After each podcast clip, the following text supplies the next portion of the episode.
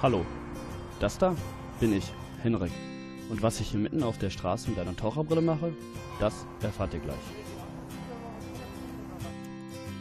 Ich treffe heute Tobias. Seit dem Grundschulalter verliert der 32-Jährige an Sehkraft. Heute hat er nur noch 2% und gilt damit als blind. Mit ihm möchte ich einen ganzen Samstag verbringen und erfahren, was es bedeutet, blind zu sein.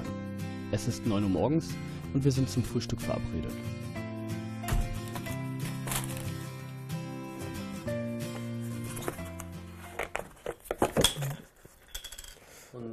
So was passiert auch mal. schätzt du jetzt ab, wie viel Milch du da reingehst? Ich zähle mit. Ich lasse das meistens äh, zwei Sekunden lang laufen, wenn ich das äh, eingieße.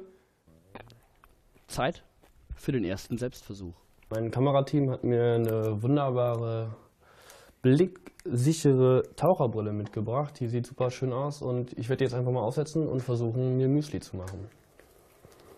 Ich sehe bestimmt nicht albern aus. Gut.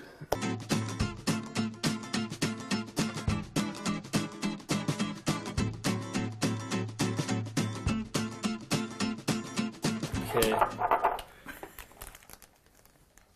Eins, zwei.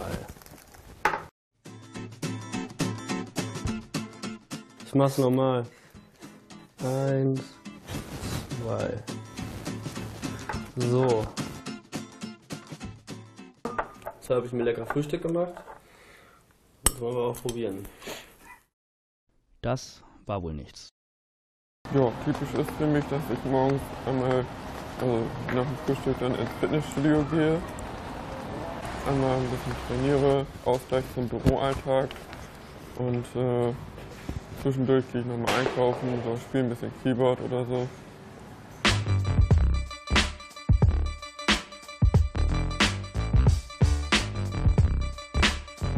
Lasse Tobias natürlich nicht alleine schwitzen und lege selbst Hand an.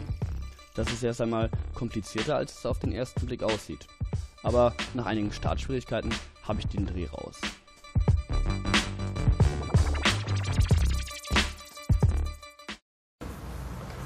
So, Fitnessstudio haben wir geschafft. Wo gehen wir als nächstes hin? Jetzt gehen wir einkaufen. Einkaufen, also gut. Ich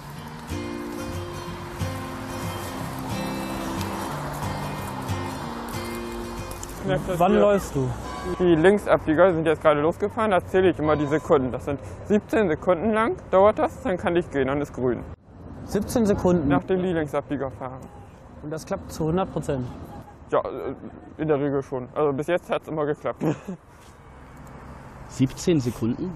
Ob das klappt? Ich probier's aus. Und überhöre direkt den ersten Linksabbieger. warte Vier, fünf, 6, 7, 8, 9, 10, 11, 12, 13, 14, 15, 16, 17. Tatsächlich, es scheint zu klappen. Wir wurden noch nicht überfahren. Oh, okay. Tatsache. Du hattest recht, Tobias. Das ist ja mal. Wir leben. Ich möchte wissen, inwiefern die Blindheit Tobias Lebenseinstellung beeinflusst hat. Für mich war immer mein Ziel, dass ich eine eigene Wohnung habe und dass ich die auch noch sehen kann. Das war mein oberstes Ziel Ja. eigentlich und das habe ich zum Glück erreicht. Und äh, ja, ansonsten, ich hatte lange Zeit wirklich damit zu kämpfen. Mir ging es wirklich schlecht, als ich gemerkt habe, dass es immer schlechter mit mir wurde.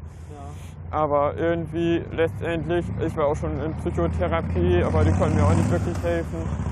Und ähm, dann habe ich erfahren, habe ich gemerkt, das hat keinen Zweck. Ich muss damit irgendwie alleine fertig werden. Ich muss mich damit arrangieren.